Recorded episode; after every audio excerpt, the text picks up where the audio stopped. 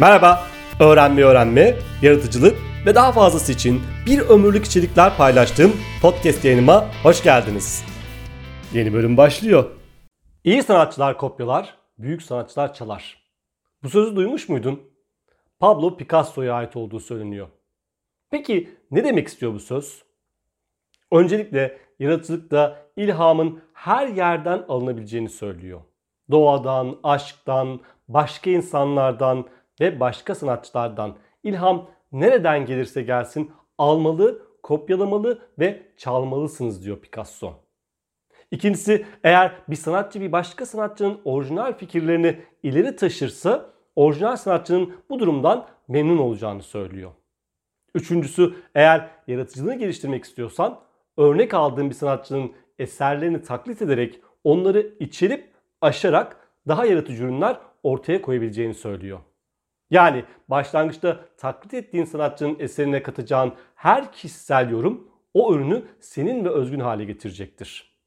Ben de bugün sana yaşamına daha fazla yaratıcılık katman ve böylece sıradanlığın dışına çıkman için yaratıcı bir deha olan Leonardo da Vinci'nin düşünme prensiplerini taklit etmeni önereceğim.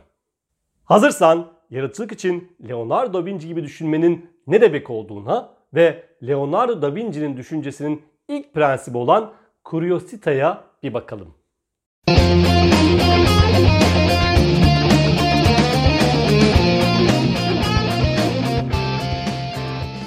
Michael Gelb, yaratıcılık konusunda bir uzman.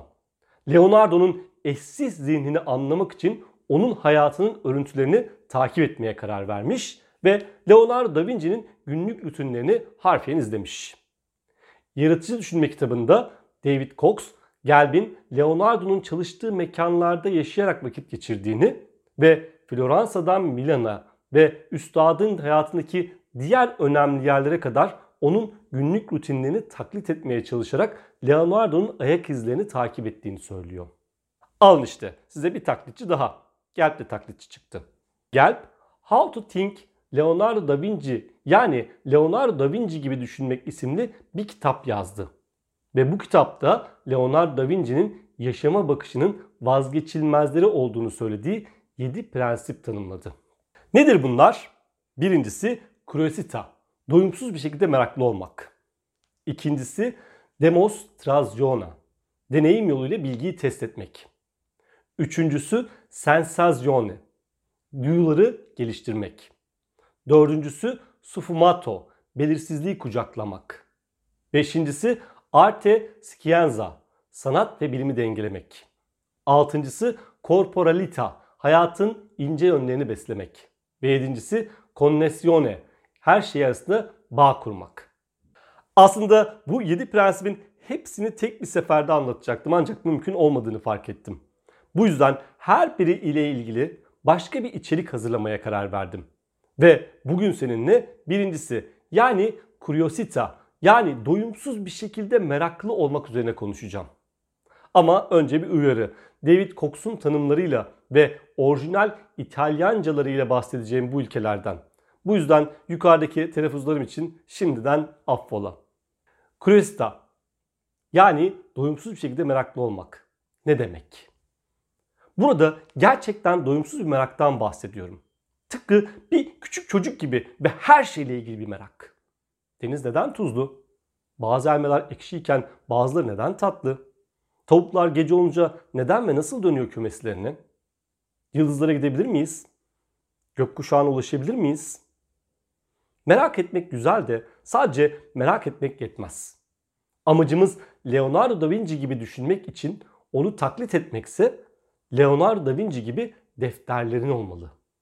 O halde yapacağın ilk iş bir defter edinmek. Ve adına da merak defteri diyebilirsin. Merak ettiğin her şeyi yazacağın bir defter olmalı bu. Ve gün içinde dikkatini çeken, merak ettiğin, aklına gelen her şeyi kaydetmelisin. Hatta Leonardo da Vinci'nin defterlerinden bazılarında alışveriş listelerinin, silah ve uçan makine tasarımlarının yan yana olduğu söyleniyor.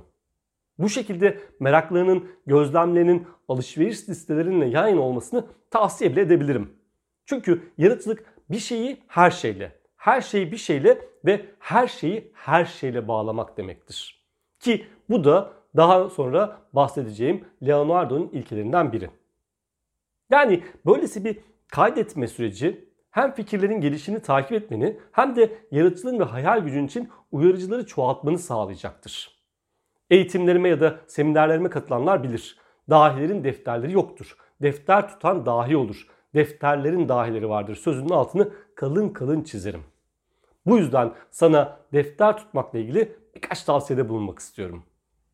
Birincisi eğer benim gibi sürekli çanta taşıyan biriysen bu defterin olabildiğince büyük olmasını tavsiye ederim.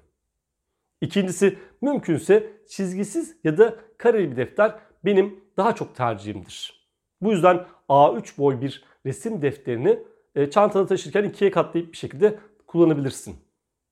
Üçüncüsü sürekli çanta taşımıyorsan ya da büyük bir defter taşımak zor geliyorsa küçük bir not defteriyle yetinebilirsin. Ancak yine de gün içinde aklına gelenleri, küçük deftere aldığın notları daha büyük bir deftere geçirmek her zaman daha iyi olacaktır. Dördüncüsü mutlaka olabildiğince çok renkli kalem kullanmanı öneriyorum. Çantanda en az 3-4 renk kalem varsa bu harika bir şey. Yine çantamda taşıyamam diyorsan masanda mutlaka bulunsun. Renklerin yaratıcılığımız ve hayal gücümüz üzerinde müthiş bir etkisi var. Beşincisi elbette devir teknoloji devri. Cebimizde telefon var. Deftere gerek yok diyorsan deftere gerek yok kısmına pek katılmam mümkün değil. Çünkü kalem kullanarak not almak ile klavye ile not almak arasında hem yaratıcılık hem de öğrenme açısından çok fark var. Bunu farklı yerlerde vurguladım. O yüzden detaya girmiyorum. Ama telefon varsa telefonun not defterinde bir merak sayfası oluşturmak en azından fikirlerin uçup gitmemesi için hiç yoktan iyidir. Ancak benim tercihim yıllardır kalemli telefonlardan yana. Bu şekilde daha rahat not alabiliyor, istediğim zaman zihin haritası ya da başka çizimlerimi yapabiliyorum. Not almak için ise Microsoft'un ücretsiz uygulaması olan OneNote yıllardır tercihim. Bu uygulama ile hem klavye ile not alabiliyorum hem de kalemde. Ayrıca telefon, tablet ve bilgisayarda senkron bir şekilde kullanabilmek çok kullanışlı. Bunun dışında son zamanlarda Nebo adında bence makul bir ücreti olan bir defter uygulaması kullanıyorum. Bu uygulamada Dropbox üzerinden telefon, tablet ve bilgisayardaki notları senkronize edebiliyor. Bu uygulamanın bir güzel tarafı da el yazısını mükemmel bir şekilde bilgisayar yazılarına dönüştürebilmesi. Bence her iki uygulamanın en değerli ve şimdi Leonardo yaşıyor olsaydı en seveceği yan ise not alırken neredeyse sonsuz bir ekran, sonsuz bir sayfa sunuyor olması. Yani özellikle zihin haritası şeklinde görseller not, not aldığında sen yazdıkça sayfa her yöne doğru genişliyor.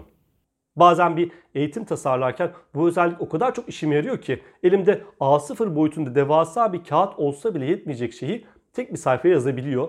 Yazdıklarımın hepsini bir arada görebiliyor ve aralarındaki bağlantıları, neyi nerede anlatacağımı işaretleyebiliyorum. Gördüğün gibi merak, yaratıcılık ve öğrenme için en güçlü, en temel mekanizma olsa da eğer not almıyorsan merakın etkisi sınırlı. Peki merak neden güçlü bir mekanizma? Bunun en iyi açıklamalarından birinden daha önce bahsetmiştim.